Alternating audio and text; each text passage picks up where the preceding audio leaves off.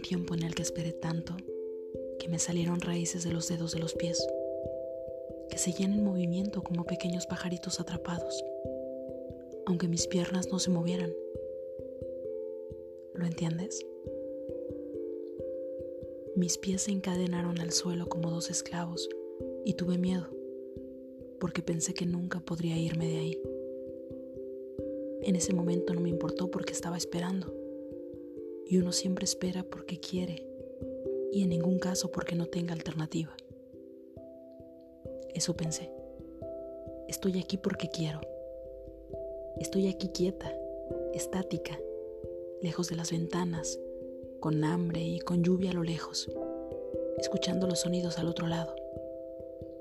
Nadie podrá decir que estoy huyendo, porque estoy aquí, quieta, estática, lejos de las ventanas, al alcance de cualquiera esperando. Sin embargo, y eso es inevitable cuando uno espera, sentí miedo por no poder irme de allí cuando quisiera. Sentí las raíces apretando mis tobillos. Uno no deja de esperar porque se canse. Uno deja de esperar porque cesa el ruido al otro lado y las raíces se secan.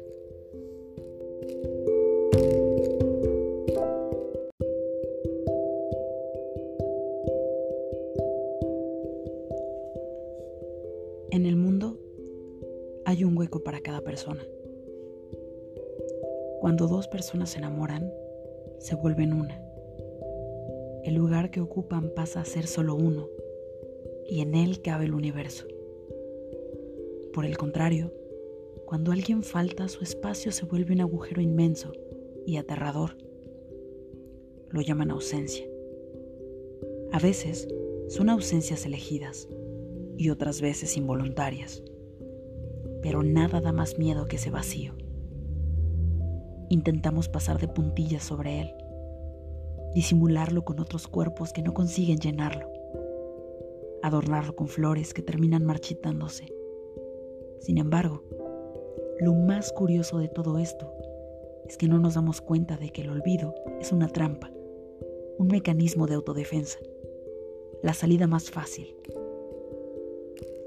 no debemos forzar el olvido de quien una vez nos cedió su sitio, sino aprender a volver a ese lugar sin angustia e intentar regresar ilesos.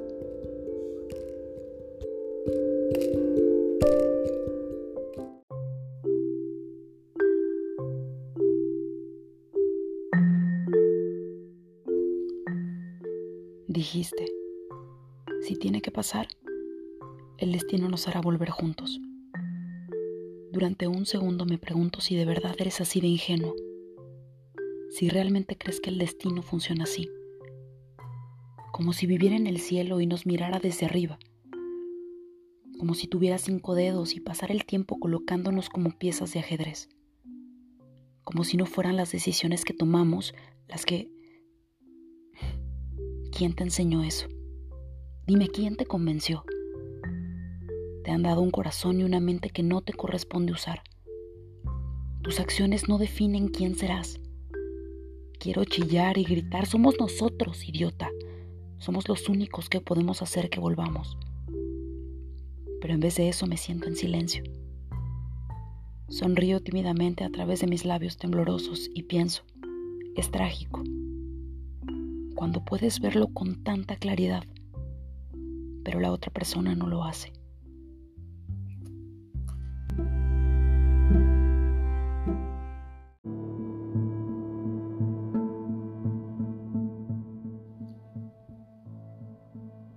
Lo que más echo de menos es cómo me querías. Pero lo que no sabía era que tu manera de quererme tenía tanto que ver con la persona que yo era. Era un reflejo de todo lo que te di, volviendo a mí. Como no lo vi. ¿Cómo? Me quedé sentada asimilando la idea de que nadie me querría nunca igual, cuando fui yo la que te enseñé cuando fui yo la que te mostré cómo completarme de la manera que necesitaba. Qué cruel por mi parte, darte el mérito de mi cariño, solo porque tú lo sentiste. Pensar que fuiste tú el que me daba fuerza, humor, belleza, solo porque los reconociste. Como si yo no fuera todas esas cosas antes de conocerte. Como si no siguiera aquí una vez que te fuiste.